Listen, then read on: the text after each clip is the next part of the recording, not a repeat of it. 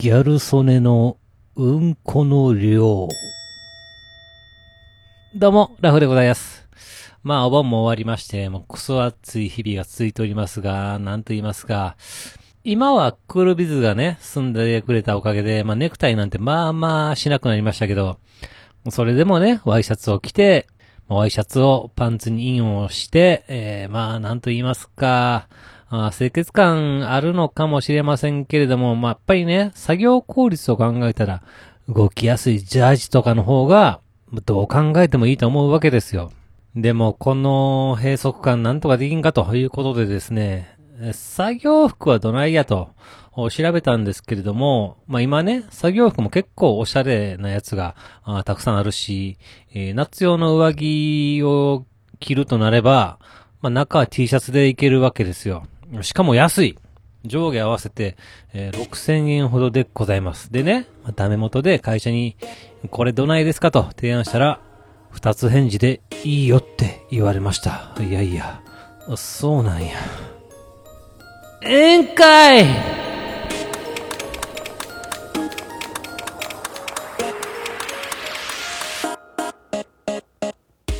はい、始まりました。一人笑い第122回ということで、えーこの番組はずっと笑っていたい年のスピンオフ番組として私、ラフ一人で喋るポッドキャスト番組です。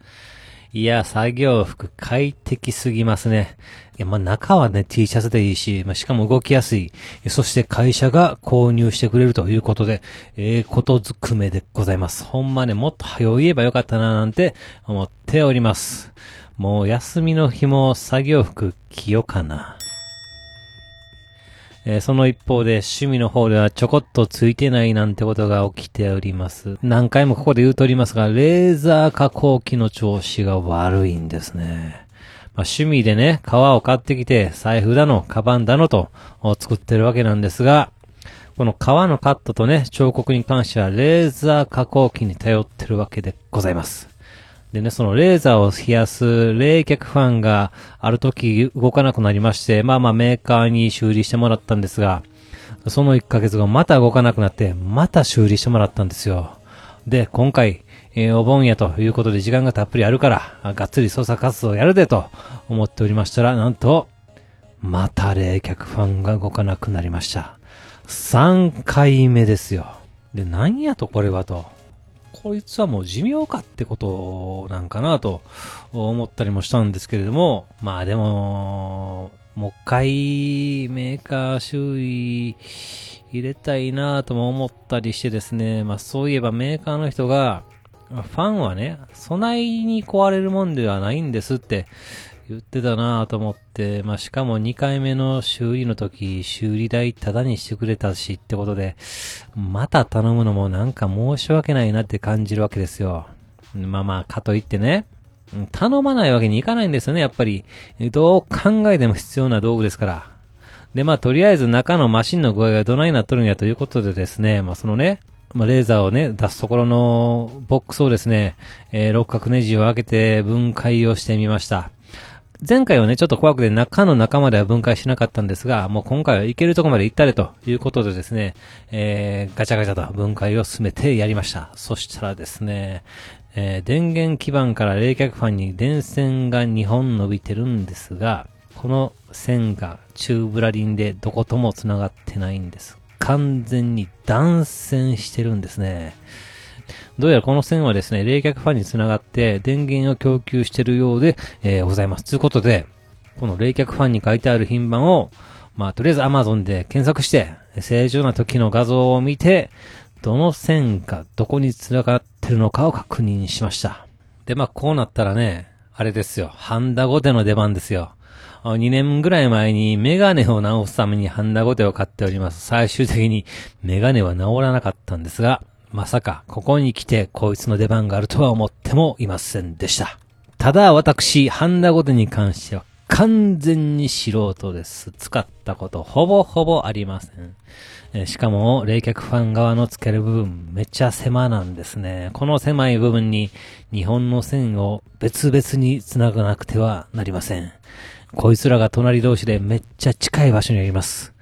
これを素人が別々に離してつけるというのは、本当ね、難易度高いなって感じたんですが、まあ、とにかくやるしかありません。その時、お盆の休み始まったばっかりだったんですね。作りたいものは決まっております。まとまった時間が取れるのはその時だけだったんです。で、えー、夜中の2時ぐらいに、ハンダゴテでちまちまと作業ですよ。もうこれがもうほんと難しくてですね、線2本がこのやっぱりくっつきそうになったりとかするんで、いやー、厳しいなと思ってまして、え、それでもなんとか、まあ綺麗にとはいかないまでもかろうじてなんとかくっつけて作業を終えました。そして早速スイッチオンでございます。いや、そしたらね、綺麗に動いてくれました。つうことで故障から15分でえー、修理が完了したわけでございます。これね、ほんと良かったと、めちゃくちゃ嬉しかったですね。で、さす、で、すぐに創作活動開始でございます。もう作業はかどりまくりで、えー、2日後には作品が完成しておりました。でね、作ったものという、まあ、作ったものなんですけれども、いわゆるくじ引き、まあ、作ったものでね、で、まあ、作ったものなんですけれどもです。で、えー、作ったものなんですけれども、いわゆるくじ引きボックスと言いますが、まあ、アートワークのね、画像にも載っけているので見ていただきたいんですが、箱がありまして、手を入れる部分が、まあ、排水口のね、ベラベラみたいになってる感じで、え、そこに手を突っ込んで中にあるくじとか、まあ、ボールとかを取る箱で、え、ございます。まあ、これね、え、くら寿司のね、びっくりポンを、いわゆる、まあ、お寿司5皿食べたら、くじが動いて当たったら、あガチャガチャのボールが出てくるあのゲームでございますよ。え、まあ、この前ね、当たったんですけど、まあ、ボールが出てこなかったんですよね。そしたら、店員さんがね、このくじ引きボックスを持ってきて、中に入ってるガチャの玉をね、一個どうぞと言ってくれたわけでございます。で、あ、これやと。これを革で作りたいって、インスピレーションが騒ぎ出しまして、作ったわけでございます。いやー、出来栄えもね、なかなか気に入りまして、えー、ジュニアに、すいません、ビッグラポン当たったんですけど、出てこないんですけど、って言ってもらって、どうぞこちらからお取りくださいって、えー、くら寿司ごっこに付き合ってもらいました。で、嫁とね、犬の散歩に行った時に、えー、嫁さんは保育士さんですからね、あのくじ引きボックス、保育園持ってったら、子供たち喜んでくれるんちゃうと、持ってくって聞いたら、返す刀で言われました。いらない。私の感性は、どうも世間とずれてるようでございます。はい。では今回この辺というところで番組では皆様からのお便りをお待ちしております。ツイッターでハッシュタグずとばら、あ、ひらがなでずとばらとつけてつぶやいていただけたら私喜んで見に行かせていただきます。メールの方は Gmail アカウントずとばら、とマーク Gmail.com、ずっと TOWR とマーク Gmail.com の方までよろしくお願いいたします。というわけで最後までお聞きいただき皆さん、大きいです。そして、さよなら。